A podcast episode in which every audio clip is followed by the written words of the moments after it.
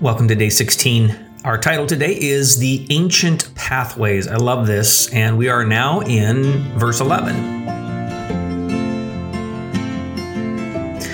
It reads this way in the New American Standard Version And the Lord will continually guide you and satisfy your desire in scorched places and give strength to your bones, and you will be like a watered garden and like a spring of water whose waters never fail.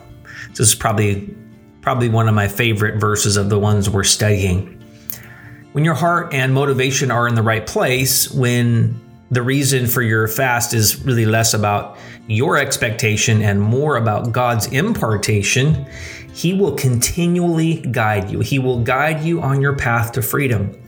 He will walk with you on your path to restoration. He will lead you on your path toward wholeness but your guide has to be God, right? It's so easy to allow other things to guide us, allow the influences of the world, influences of our friends to to guide us, to give us sort of that light, and and sometimes that's okay. But here, um, we're talking about the fact that God is the one who should continually guide us. So your guide must be God. Your guide must be the way maker the one who, before the foundation of the earth, prepared a path for you to walk upon.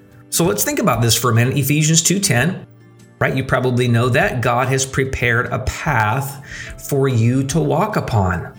We're talking about a path, we're talking about direction, we're talking about guidance. And Ephesians reminds us that it is God Himself that has prepared a path for you to walk in.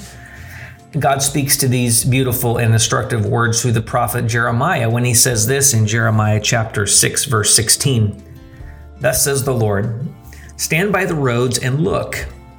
Here you go, and ask for the ancient paths where the way is good, and walk in it, and find rest for your souls.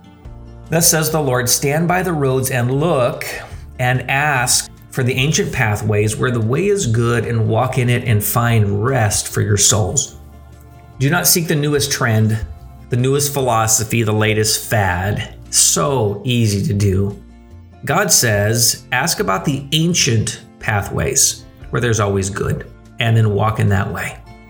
What is the ancient pathway? God calls his people to stand at the gate and ask the wise sages about the old ways of living a life that pleases Him. These are the everlasting paths God laid down from the beginning of time, paths that are pleasant and pleasing. It is God's desire to lead you in the way everlasting. Now, I do want to say, God will lead us and He will guide us. It may not always be easy, but it is easier and it is more restful when God is walking with you. So, to be refreshed and restored, you have to make a concerted and purposeful decision to seek out the ancient pathway that God would lead you down. If you want your life to change, you have to choose to change through action. So, what is that path for you? Is there a path that maybe God has been highlighting and you've uh, kind of uh, skirted it, maybe taken other directions?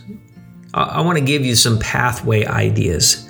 Maybe it's a path of prayer a path of worship, a path of devotion, a pathway of surrender, the path of discipline, the path of forgiveness, the path of selfless living. Maybe it's the path of just being still and listening better.